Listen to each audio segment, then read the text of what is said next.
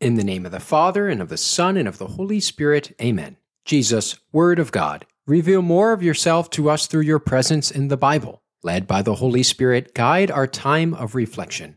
May it increase our desire for you in the Scripture and in the sacrament. Amen.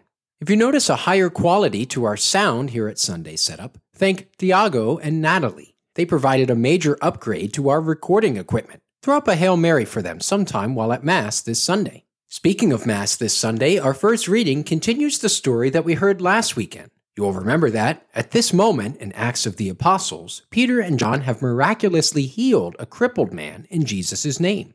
Well, the Jewish leaders, elders, and scribes hear about this, and they're not very happy about all of this talk about Jesus. So they bring in Peter and John to explain themselves, and that's where our first reading picks up.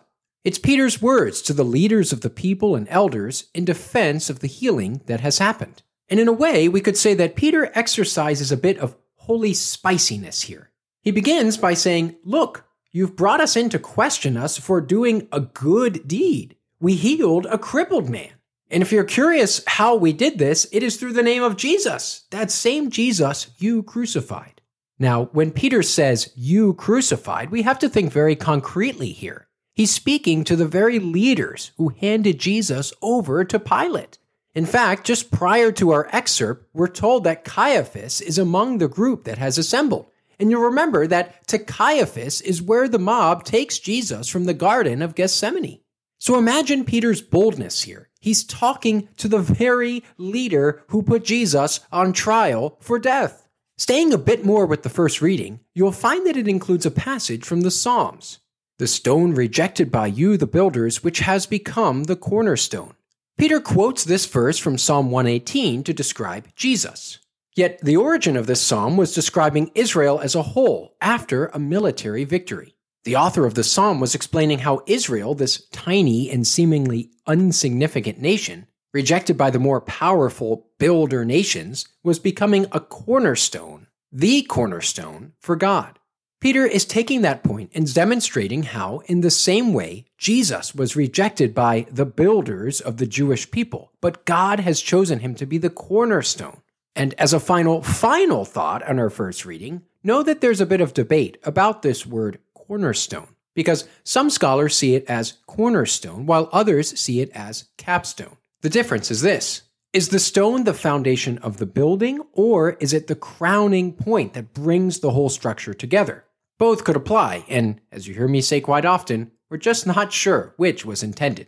In our second reading, St. John is trying to encourage his audience in the midst of whatever trial they're currently going through. So he reminds them We are God's children, and God is our Father. But by this passage, it's as if John says, being God's children is not just a title, it's an actual fact. And so his progression of thought in the excerpt goes this way We are called children of God.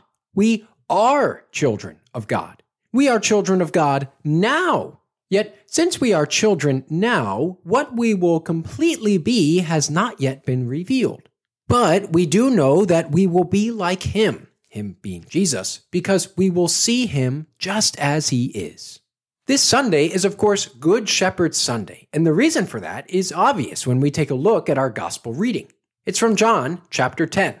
The passage presents a contrast the ideal and model shepherd versus the unideal and the false shepherd. The difference lies in what the shepherd deems as of value. When predators encircle the sheep, the hired hand runs away because he's interested not in the welfare of the sheep. He's only interested in collecting his pay, and risking his life for the welfare of the sheep doesn't make a difference on his payment or not.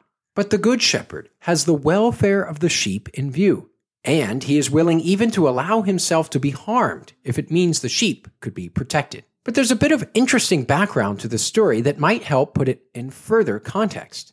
Remember, of course, that John's Gospel was likely written sometime around 90 to 100 AD.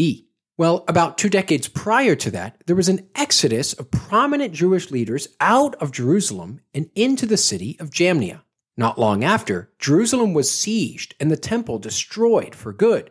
So it's possible that as the author of St. John's Gospel was recording what Jesus had said decades earlier, he's doing so mindful that the hired man who sees a wolf coming and leaves the sheep and runs away could be referring to precisely the Jewish leaders who fled the city of Jerusalem prior to its destruction by the Romans. Contrast that, of course, with Jesus, who laid down his life for the sheep and did so in Jerusalem. So that's it. That's your Sunday setup for this fourth Sunday of Easter. May this knowledge of the story behind the scripture allow you to encounter Jesus Christ in a new way this weekend. In the name of the Father, and of the Son, and of the Holy Spirit. Amen.